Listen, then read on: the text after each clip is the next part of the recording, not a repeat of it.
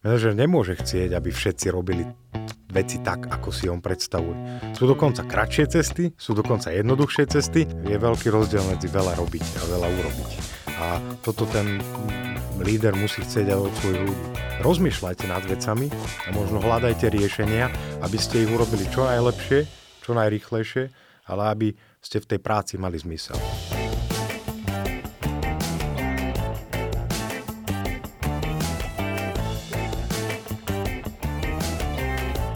Práve počúvaš podcast Profesia v praxi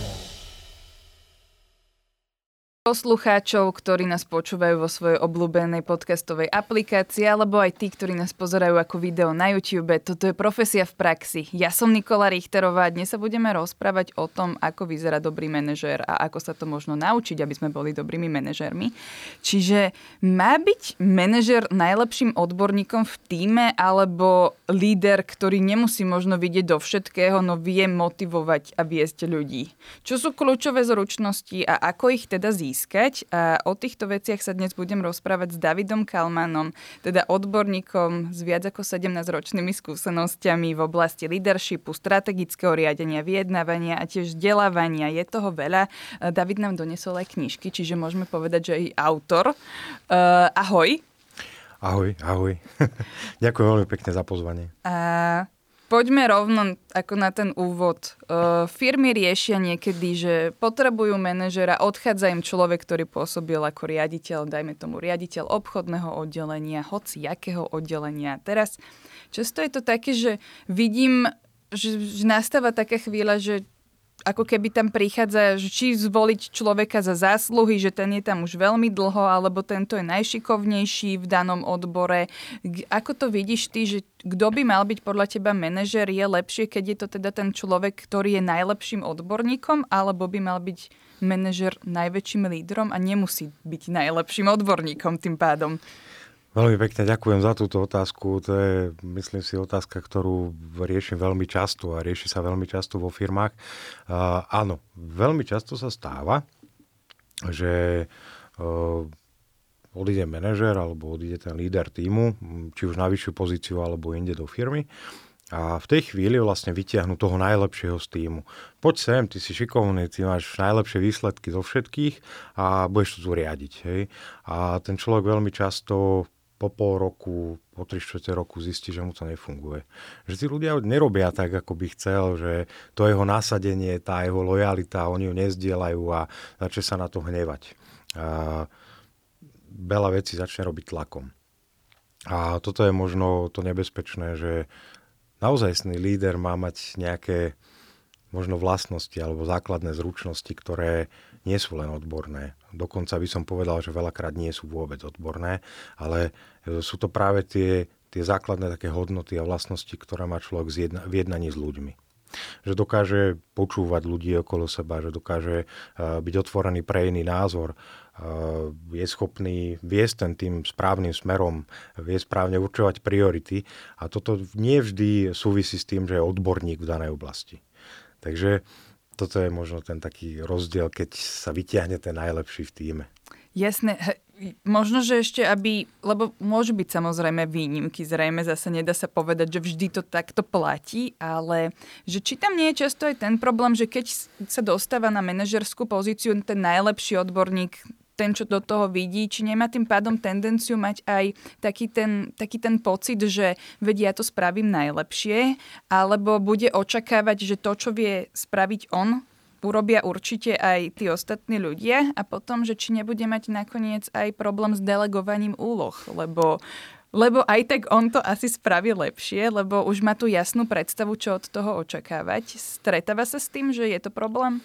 Toto sa stáva vo veľmi vysokej frekvencii a tak ako uh, si povedala na začiatku, uh, neexistuje univerzálna pravda.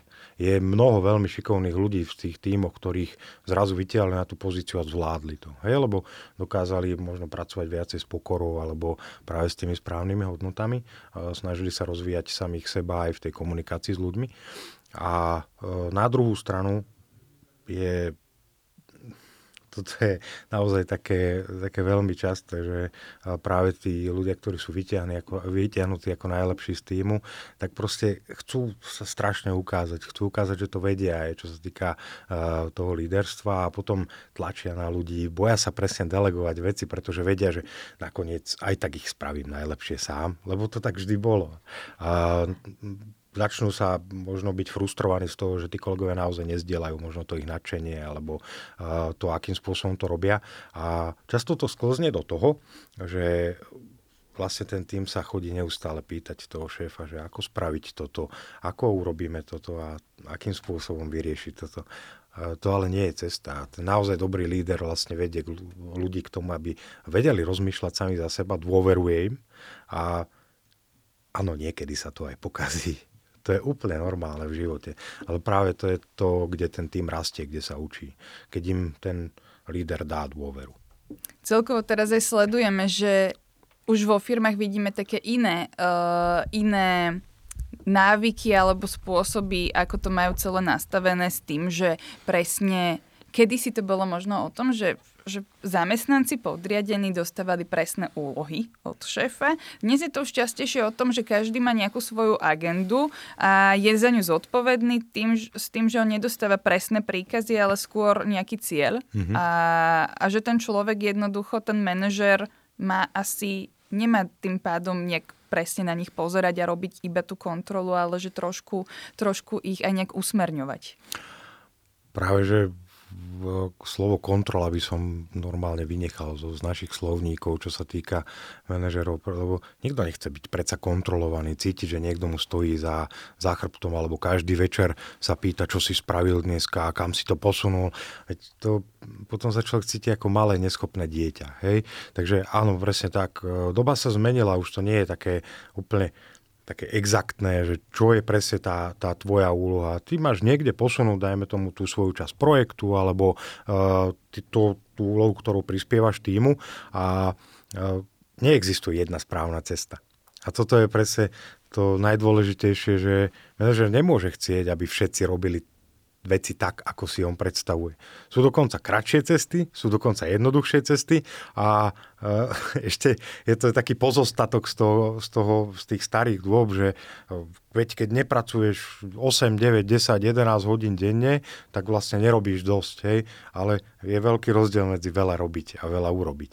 A toto ten líder musí chcieť aj od svojich ľudí. Rozmýšľajte nad vecami a možno hľadajte riešenia, aby ste ich urobili čo najlepšie, čo najrychlejšie, ale aby ste v tej práci mali zmysel. My teda naozaj poukazujeme na to, že nie každý najlepší odborník nie, že nemôže byť manažer, ale že, že je automaticky aj manažer a že je naozaj automaticky aj tým lídrom.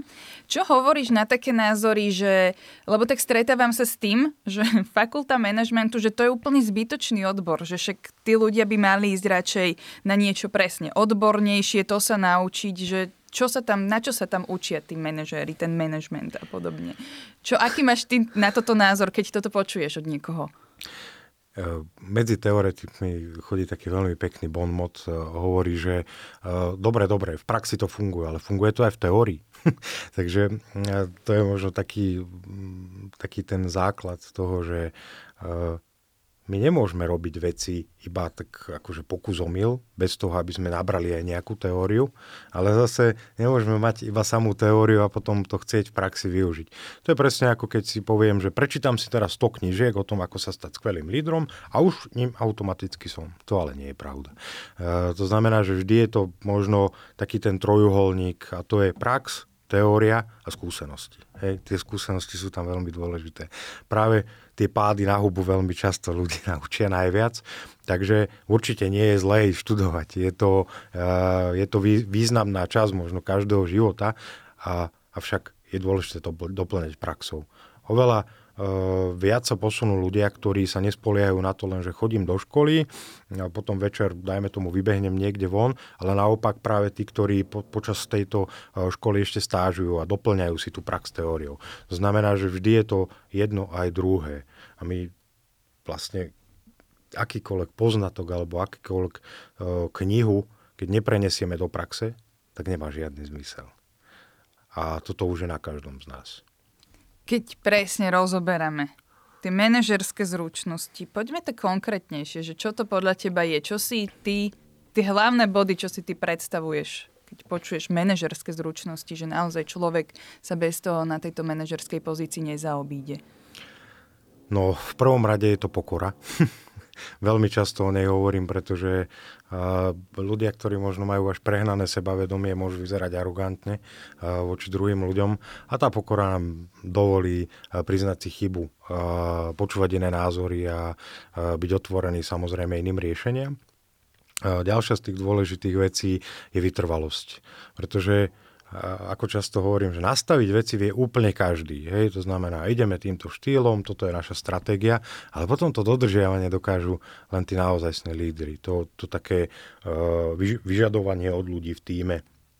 Uh, takisto uh, musí chcieť rozvíjať svojich ľudí, pretože ľudia len keď rastú, tak môžu byť lepší. Tak vidia vo veciach zmysel. A možno, čo tam vidím takú ako keby tú jednu prioritnú vec je vedieť si určiť správne priority a držať sa ich ako kliešť. Pretože uh, ono dneska takto. V, niekedy v 19. storočí uh, existovalo slovo prior, z ktorého, z ktorého vyšla priorita a znamenalo, že prvý. Uh, až niekedy v 20. storočí sa vlastne začali, začalo používať množné číslo, priority. A dneska v veľa firmách máme tých priorit 10, 20, 30 a viac. A vlastne, čo je teda skutočná priorita? Tým pádom absolútne každý v týme vlastne svoju pozornosť musí dávať na tie všetky priority, ale žiadna z nich potom nie je výnimočná. To znamená, že práve ten správny líder vie určiť, čo je priorita a držať svojich ľudí, podporovať ich byť otvorených názorom, diskutovať s nimi a dokáže byť správne asertívny, aby niekedy ukázal ľuďom, že uh, keď to budeš robiť takto, bude ti to trvať dlhšie. Hovorím zo skúsenosti.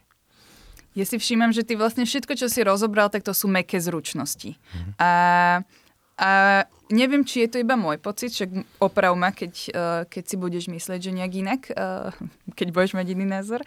Uh, ja mám pocit, že naozaj tie meké zručnosti boli dlhé roky na Slovensku podceňované. Že to sa tak bralo, že však to sú nejaké osobnostné veci, že, a, že radšej to odborné, to odborné. Teraz, keď sa pozrieme na ponuky práce, tak zamestnávateľia tam častejšie píšu meké zručnosti z odborných, tam v podstate nemiznú jazyky, vodičák a technologické, alebo teda technické zručnosti zručností a že vnímaš to, že práve aj ten dopyt po tých mekých zručnostiach spôsobuje to, že dnes už aj tí ľudia sa trošku menia, že ich zrazu začínajú riešiť a že ich zrazu aj majú?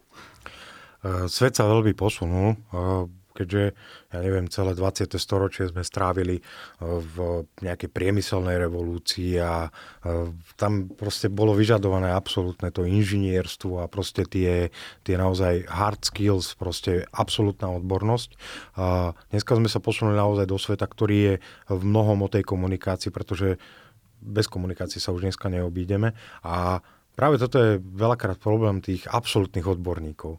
Oni nemajú žiadne EQ. Mm-hmm. to znamená, žiadna empatia, uh, sú možno nátlakoví a keď sa postavia pred ostatných a majú prezentáciu, tak sú schopní pripraviť 60 slajdov tabuliek. a pre nás je dôležité, aby ľudia videli vo veciach zmysel. Keď chceme, aby videli vo veciach zmysel, tak na to musíme využiť presne tie komunikačné, tie, tie, tie meké zručnosti jeden vlastne z takých tých možno aj dôvodov, prečo ľudia, uh, keď sa dostanú na manažerskú pozíciu a teda možno, že sú takí direktívnejší, takže je aj taká práca s autoritou. Ja napríklad mám aj uh, skúsenosť s tým, že v minulosti uh, som zažila v podstate manažéra, manažérku, nebudem proste na hovoriť, a jednoducho bol, bola mladšia a tým pádom som videla, že v podstate niekedy reagoval, re, tento človek reagoval uh, tak, že vlastne uh, možno, že tam dával ten hnev, že prejavoval viac ten hnev a až ako keby si chcel vydobiť taký strach niekedy od tých ľudí, že toto sa stane, keď to neurobíš. Uh, ako vnímaš toto, že ako možno človek, ktorý vníma, že nemá nejak prirodzene akože vytvorenú tú autoritu v tom týme, ako ju má získať? Taký návod, aby sa možno, že toto nestávalo? No, v prvom rade strach uh, určite nie je správna emócia, ktorú by sme chceli mať u ľudí v týme. A druhá vec, spomeňme si na rodičov. Keď sme boli malí, niečo sme spravili zlé. Začali kričať. A potom sme spravili niečo iné zlé a oni zostali ticho. To bol prúser. to znamená, že ticho je oveľa dôležitejšie pre, pre toho lídra ako nejaký krík alebo zvyšovanie hlasu. Uh, takto. Autorita sa nedá vybudovať tým, že chcem si vybudovať autoritu. Uh, je to práve o to, aj o tom učení, ale v prvom rade je to o hodnotách, o tých správnych hodnotách. Ja nemôžem vyžadovať od svojich kolegov to, čo sám nežijem. Nemôžem od nich chcieť, aby boli lojálni, keď sám nie som vodu káže, víno pije staré dobre. Uh, to znamená, že musím byť, uh, ísť vo veciach príkladom. A druhá vec, uh, to nie je o lídrovi. On je presne v týme ten posledný. V podstate prá, prá, práca lídra je taká osamelá činnosť, pretože uh, tí naozaj skutoční uh, sa nepotrebujú chváliť uh, víťazstvami svojich kolegov na nejakom borde. Hej. Oni chcú vyzdvihnúť ich, aby sa cítili v tom týme dobre, že tá práca ich, dá, e, ich práca dáva zmysel, dávajú úctu, uznanie, sú slušní, veľa sa pýtajú. To nie je o tom, aby ten manažer alebo líder bol najmúdrejší v miestnosti. To vôbec nie je pravda. Môže byť aj posledný. to je presne o tom spojení týmu. Takže uh, určite by som doporučil nesiliť to, to je v prvom rade, a v druhom rade spoznať čo najviac ľudí v týme. Pretože keď sa naozaj dobre poznáme, tak dokážeme spoznať svoje silné, slabé stránky a, a to, tá úloha manažera je spojiť ten tým, nie byť ten najvyšší. Tuto je možno aj taká zaujímavá vec, keď človek ide na také možno, že to osobnostné nejaké testovanie, Uh, stretáva sa tam vlastne s tými otázkami a potom počas sa už chápe, že sa to vlastne rozdeľuje na také uh, také dvojité smerovanie na tom jednom je, že človek má nejak jasne stanovené ako sa správa k ľuďom a nemení mm-hmm. to, lebo že to je proste tento spôsob, takto sú určené pravidla.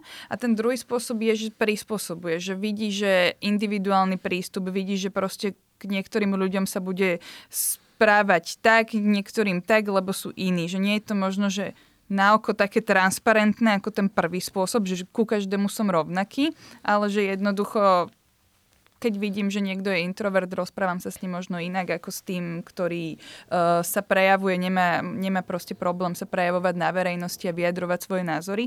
Č- ako toto vnímaš ty, že tieto možno, že dva spôsoby, že čo je, nechcem, že čo je, lepš- čo je lepšie, ale tvoj názor. Zase, ako, ako som povedal predtým, že neexistuje jedno správne riešenie.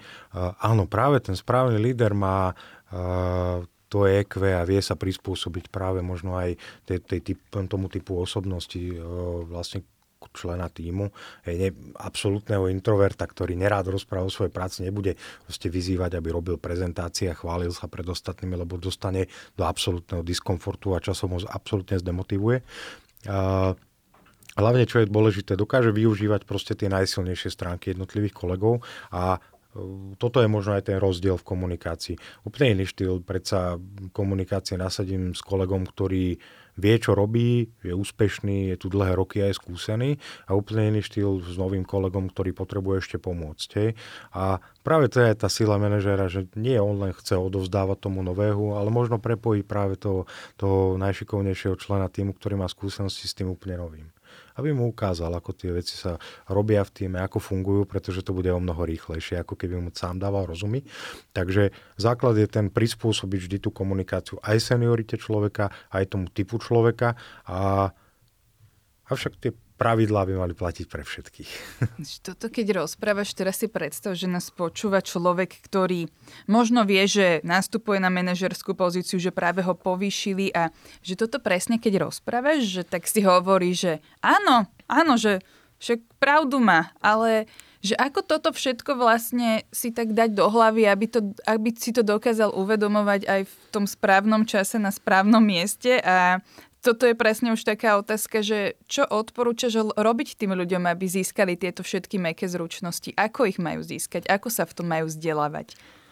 Strašne rád by som povedal, že prečítajte si knihy a choďte na prednášky. Uh, úplne, úplne top e, z toho všetko je vystavovať sa tomu, neustále sa tomu vystavovať.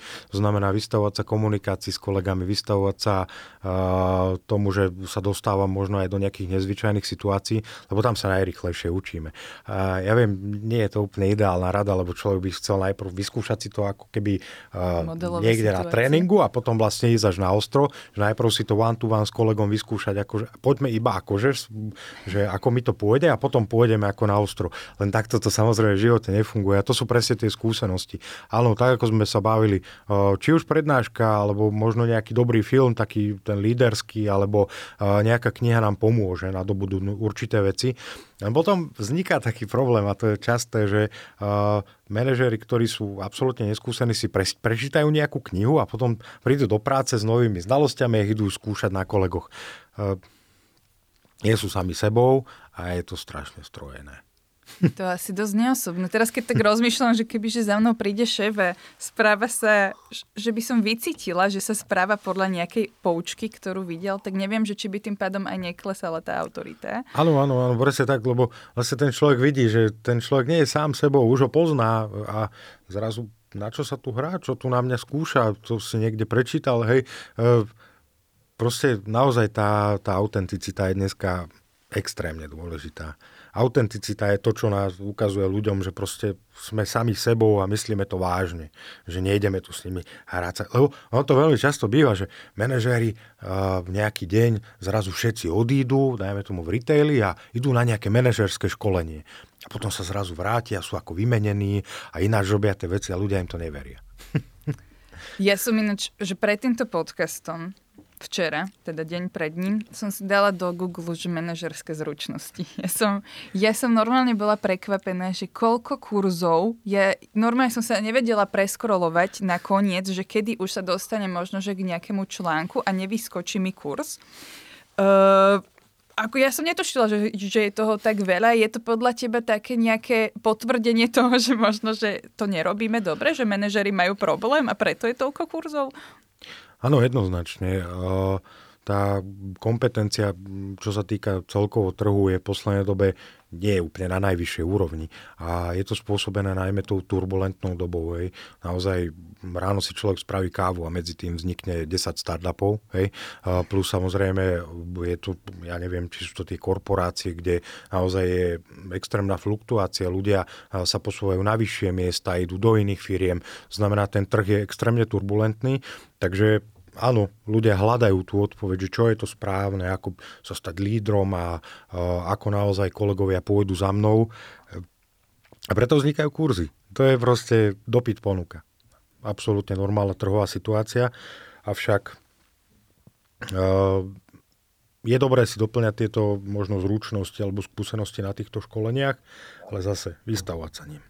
Lebo môžem prečítať 100 kníh, ale preniesť to naozaj do praxe a vyskúšať si to, to je úplne iný level vlastne dnes už ani neplatí. Kedy si možno, že sme sa stretávali s tým, že sa určovali nejaké povahové vlastnosti, že kto by mohol byť manažer a kto nie. Že dnes je to už také všestranejšie, že naozaj už konečne vidíme, že aj ženy idú na riadiace pozície, že sme pochopili, že aj ženy môžu byť, že nie iba muži, že to nie je o tom, že tam je príliš veľká empatia, alebo že to je proste, iba je to iné. Ale napriek tomu sa ťa chcem spýtať, že či si sa niekedy stretol s takým prípadom, že vyslovene bol na manažerskej pozícii človek, ktorý že povahovo na to nesedel. Že, že, že sa to nejak nevedelo spojiť. A že či takéto niečo podľa teba existuje? Určite áno. stalo, sa to, stalo sa to viackrát a tých príkladov som v živote videl mnoho. Pre mňa je najväčší základ v tomto celom sebareflexia. Videl som mnoho manažérov, ktorí sami proste prišli po tých troch mesiacoch, štyroch, piatich a povedali proste, nefunguje mi to. Ja to neviem a chcem sa vrátiť naspäť na tú pozíciu, kde som bol excelentný, ktorá ma bavila, lebo proste toto ma ničí. To je presne tá sebareflexia. A potom sú tí ľudia, ktorí... Uh, to je presne vidieť ten vývoj, že po tých mesiacoch chodia do práce stále s väčšími kruhmi pod očami, uh, stále viac nahnevaní, stále viac e, reagujú prehnane, pretože cítia, vyvíjajú vlastne taký tlak sami na seba. Lebo strašne chcú, strašne chcú byť dobrí a chcú, aby tí ľudia ich mali radi a potom to robia tak silene a, a celé to je také nepríjemné. Pre všetkých.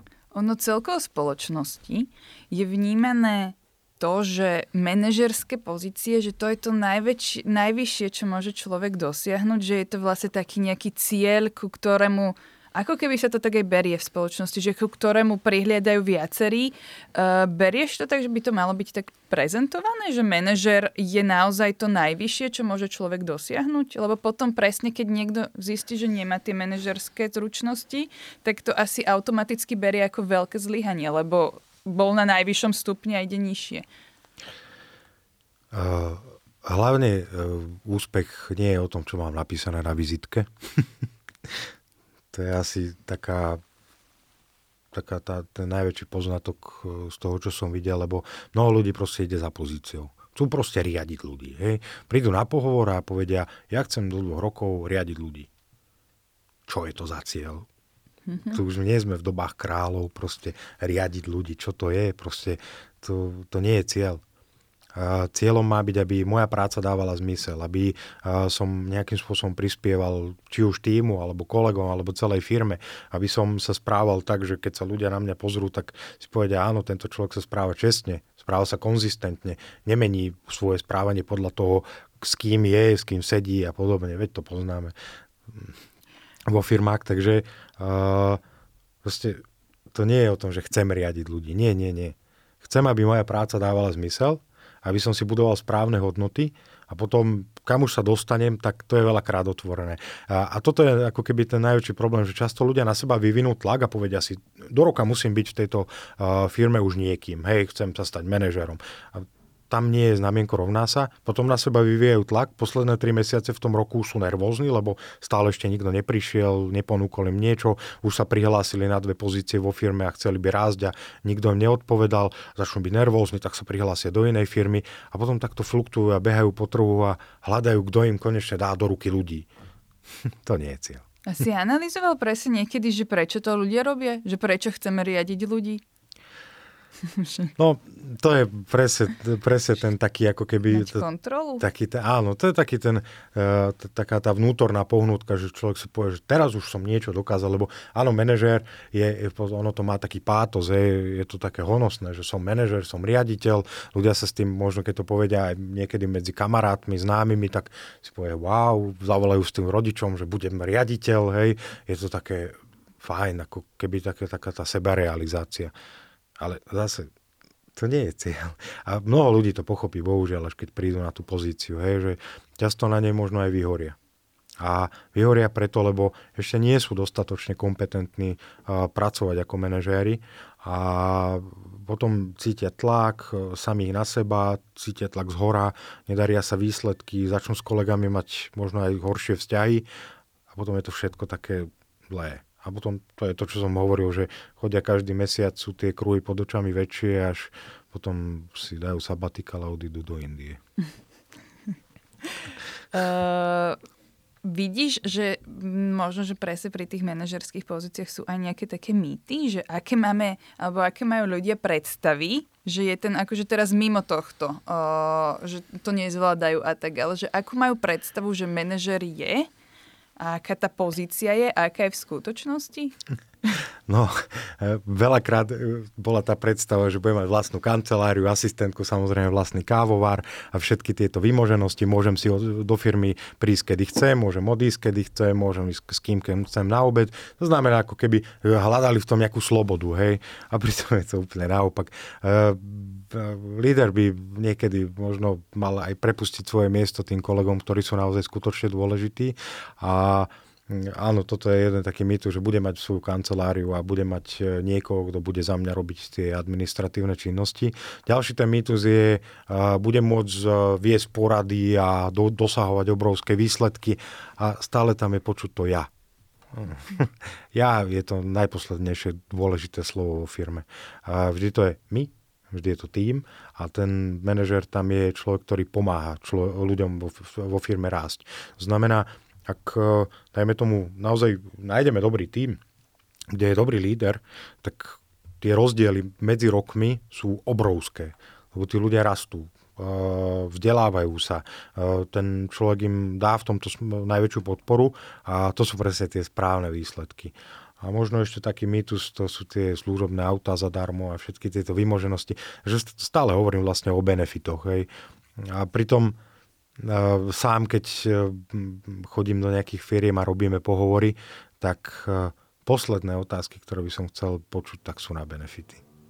Skôr ma zaujíma, či sa ten človek chce vedieť, akí ľudia sú v týme, čo bude vlastne jeho náplň, aké sú ciele, aby to zaujímalo tú prácu samotnú, nie všetko tie tie všetky veci. Tam sa asi potom prezradí aj tá motivácia, že prečo ten človek chce ísť na to miesto, keď sa pýta na takéto veci už na pohovore. Ano. Ale aj keď akože však môže sa spýtať. Nie je to ale, zlé, samozrejme. Ale, ale že tá priorita je asi niekde inde, zisťovať niečo iné najskôr.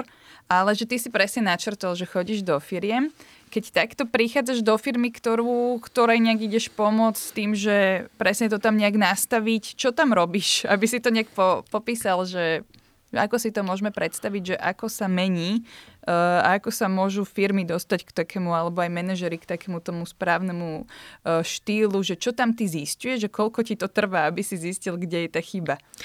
Uh, Vždy je to rozdielne, neexistuje na to jeden návod, práve preto aj často, keď sa stretnem s firmami a dohodneme sa na nejakej spolupráci, tak sa v prvom rade snažím zistiť, koľko ľudí v tej firme je, ako fungujú, e, v čom vidia ten priestor na zlepšenie. To znamená, veľmi veľa sa pýtam, takže vždy prichádzam s prvou časťou a to je taká analytická časť. Hej. Znie to, že analytická časť, takže nejaké tabulky. Nie, nie, nie. E, je to o tom, aby som sa stretol skoro, skoro s každým vo firme, kto je dôležitý. To znamená, či sú to manažéri, ľudia, ktorí, sú, e, ktorí majú úspechy, ktorým sa darí, ktorí majú na starosti niečo dôležité a potrebujem vedieť možno ich pohľad na tú firmu, kde oni vidia priestor priestor na zlepšenie. A toto všetko, keď sa spojí, tak zrazu zistím takú, taký 360-kový pohľad na, z rôznych úhlov na tú firmu a pamätám sa, bol som v jednej firme, kde som sa pýtal úplne každého rovnakú otázku. Povedzte mi, aká je obchodná stratégia vašej firmy na tento rok. Z 90 ľudí iba dvaja vedeli a to boli ľudia, ktorí tú, tú, tú stratégiu tvorili. A jeden sa ma opýtal, obchodná stratégia, také máme. Takže základ je pre mňa, aby som sa naozaj bavil so všetkými dôležitými ľuďmi a vybudoval si s nimi dôveru. Na dôvere to stojí vždy. Proste oni musia vedieť, že ja som tu nie je nejaký element, že prišiel som to tu teraz celé prekopať, ale naozaj len im pomôcť byť lepší. Takže prvá fáza je vždy tá analytická. Preto hovorím, že ak niekto príde a prvých 5 minút vám hneď dáva rady, ako robiť veci, tak to asi nie je ten správny človek. Najprv treba zistiť predsa, eh, ako to tu funguje, aký je systém, eh, akí sú ľudia, možno aké sú tie stereotypy, aké sú tie, eh, tie frekvencie porád a rôznych tých stretnutí a aká je vlastne stratégia aké sú hodnoty v tej firme. A toto všetko, keď odsledujem, tak spoločne vlastne s vedením firmy spravíme nejaký výstup a ja im dám návrhy. A potom podľa týchto návrhov ideme ďalej. A tam si potom, lebo keď sa bavíme aj o tých manažeroch a manažerkách, uh, stretáva sa s tým, že niekto to aj nepríjme, lebo predsa len je to taký zásah do toho, nie každý je vždy nastavený na zmenu, že či akože máš aj také niekedy problémy, že aj sa snažíš priniesť nejakú zmenu, ale že jednoducho nie je to prijaté. Uh, takto, zmena sama o sebe uh, má ten problém, že je vnímaná väčšinou negatívne, hej, lebo všetci už zažili nejaké zmeny vo svojom živote, uh, či to bolo vo firmách, alebo to bolo v nejakých, nejakých startupoch, alebo kdekoľvek inde a väčšinou niekto prišiel a teraz ideme urobiť veľkú zmenu a všetko bude lepšie a väčšinou to bolo horšie pre nich, lebo lebo ja neviem, či im klesli výplaty, alebo sa niečo zmenilo, niečo im zobrali, nejaké kompetencie, alebo niečo zdigitalizovali, to znamená, museli odísť nejakí ľudia. Nejakí ľudia. Takže zmena je väčšinou vnímaná negatívne. Toto je úplne normálny fakt, s ktorým musím pracovať, takže my musíme vždy nájsť ten prienik toho, že čo, čo je v tej, tej zmene možno cieľom. Hej? Prečo by sme to mali vlastne robiť? Prečo tí ľudia, ktorí tam sú, by mali tú zmenu chcieť? Pretože to nie je o tom, že prídem a poviem, a zmena. To tak nefunguje, ale samozrejme, keď sám majiteľ spoločnosti, dajme tomu, hovorí o tom, že chce zmenu a pritom ju vlastne nechce a bojí sa jej, tak to nepôjde. A musím povedať, že mnohokrát s absolútnou úctou a vážnosťou som aj odmietol niektoré projekty, pretože Keď mi manažer povedal, že potrebujem týchto svojich tri bodky uh, upratať, tak to asi nie je firma, kde chcem fungovať. Uh-huh. Lebo je to o úcte. A tam nebola. Uh-huh. Keď takto presne, ešte poďme k tým problémom, ktoré, keď sa na teba, o, o, o, keď sa na teba obráti priamo manažer, čo sú také najčastejšie problémy, s ktorými sa stretávaš? Že ti aj povie, že toto, toto neviem, toto, toto, čo, čo tu robiť, ako mám? No, e, väčšinou sa na mňa obracajú presne tí manažery, ktorí začínajú, to znamená, ako mám nadobudnúť tie správne skúsenosti, takže väčšinou im radím presne to, čo som hovoril. Proste vystavujú sa tým veciam, uh, snaž sa pracovať s pokorou, budujú u seba, uh, snaž sa pracovať so seba re- reflexiou. Uh, vôbec nie je nič zlé na otázke a úplne štandardne ju zaradím vždy uh, na každé sedenie s ľuďmi a spýtam sa ich, čo by som mal ja zmeniť čo by som možno mal robiť ináč alebo lepšie. Pretože ma to naozaj skutočne zaujíma a je to pre mňa dôležité. Aj ten pohľad mojich kolegov. To znamená, toto je taká možno rada, ktorú im uh, zvyknem dávať. Druhá vec je tá, keď sa na mňa obrátia manažery vyslovene s nejakými neviem, odbornými alebo tými skillovými vecami, že poď mi pomôcť s môjim tímom, potrebujem ich posunúť v predaji alebo potrebujeme zlepšiť výsledky. A tá tretia vec je presne tá strategická. Poď mi pomôcť so stratégiou. Nemám pocit, že je úplne tak jasne vysvetlená ľudia ju neberú, to znamená väčšinou možno aj z toho strategického hľadiska. Takže sú tam také tri roviny a samozrejme štvrtá, keď robím nejaké, nejaké individuálne konzultácie, tak je to o tom, že sa bavíme, je to taký mentoring, že čo možno, ako v určitých situáciách reagovať a podobne. Posledná otázka. Uh, na Slovensku máme tiež nejaké zvyklosti mm-hmm. a určite nás o, o, teda ovplyvňuje spoločnosť a toto celé nastavenie. Vnímaš, že aj tu máme nejaké problémy manažerské, aj kvôli takýmto možno, že zvyklostiam, na ktoré sme tu jednoducho veľmi veľa rokov, nejak už ich tu máme v prítomnosti. Tak áno, sú určité zvyky, ktoré sa odovzdávajú z generácie na generáciu, sú určité, uh, možno aj to je presne to, čo si hovorí, že ten status je dôležitý a pritom je to úplne naopak. Uh, Áno, je veľa zvyklostí, či je to možno aj o tom direktívnom riadení v určitých chvíľach. Je to o tom, že manažer má vždy pravdu. Najviac neznášam tabulky, keď prídem do firmy a vidím tam bod číslo 1, šéf má vždy pravdu a bod číslo 2, ak šéf nemá pravdu, tak platí bod číslo 1. Hej, vždy to dávam hneď dole. Ha, ha, ha. Proste áno, sú určité zvyky presne o tom, že keď je niekto manažer, tak pomaly sa stáva kráľom, ale to vôbec nie je pravda. A tí naozajstní lídry proste podporujú svojich ľudí, stávajú sa členmi týmu, členmi týmu, nie že tým a ja. To nie je tak. A to znamená, že áno, musíme aj my v tomto zmeniť svoje myslenie a posunúť sa k tomu, že keď chceme naozaj budovať e, skutočných lídrov a vychovávať ich, tak potrebujeme naozaj začať viacej pracovať s hodnotami. Nikdy v živote nezabudnem na ten uh, film o Churchillovi, ja neviem, či ho niekto videl, alebo pamätáš sa na ňo, uh, keď taký, Churchill... čo bol nedávno v kine? Áno. Že nedávno, že 3 roky dozadu, 4. Keď Churchill v jednu chvíľu proste vošiel do, v Anglicku do metra a začal sa rozprávať s ľuďmi. A pýtal sa ich, že ako to vidia a vtedy v podstate prišla tá jeho asi najslávnejšia reč minulého storočia. Proste hovoril s ľuďmi. To nebolo o jeho rozhodnutí. A toto je to, čo by si mali aj dnešní možno niektorí manažéri, politici zobrať k srdcu a to je, že viac, viac byť s ľuďmi, viac uh, uh, dať možno nabok svoje ego. Ja to stále hovorím, že už niekoľko rokov dozadu som hodil svoje ego do koša. Je to absolútne nepotrebná záležitosť, pretože uh, len sa zapína v určitých chvíľach, potom zbytočne prichádza arogancia, hádky, konflikt. To znamená, že viac sa otvoriť možno iným názorom a nemyslieť si, že naše riešenie je jediné správne na svete. Lebo veľakrát to tak je, že manažer proste povie, a ja som povedal. že ale ja som manažer. Ja, ja teda rozhodnem. Áno, a to je takéto odvolávanie sa na ten status a to už je proste samo o sebe zle. Ešte mi aj v tomto napadlo, že tam sú aj také detaily, aj vizuálne, ktoré môžeme sledovať, že ako sa ten človek správa. Ja som v minulosti tiež zažila um, konkrétne manažerku, už poviem, a tam vlastne ona bola so svojím tímom a boli akože v zasadačke s tým, že ona bola za vrchom stolu a všetci ostatní boli na druhej strane a že tam to bolo tiež vidieť, v podstate také niečo sme videli aj pri Putinovi a, a podobne, že aj toto dosť veľa prezrádza vlastne. Áno, presne tak. Proste zase je to o tej autenticite, o tom byť s týmom. To nie je o tom, že ja som tu šéf a mám najlepšiu stoličku a ostatní majú tie tie horšie Lacnejšie. stoličky a má väčší stôl ako ostatní a tak všetky tieto veci, to sú, to sú také zastaralé proste absolútne zbytočnosti. Hej, že a nakoniec ten manažér proste fakt, ako hovorím, člen týmu, ktorý podporuje všetkých, aby sa stali najlepšou verziou samých seba. A keď chceme vedieť, aký, aký má kto tým, alebo aký má tým manažéra, tak uh, doporučím jedno také základné pravidlo. Uh, najlepšie to funguje napríklad v retaili, v reštauráciách a tak ďalej. Prídem do nejakej predajne a len sa pozrieme na tých ľudí. Usmievajú sa, pozdravia sa nám, bavia sa s nami, alebo sa tvária, že Ježiš Maria tento.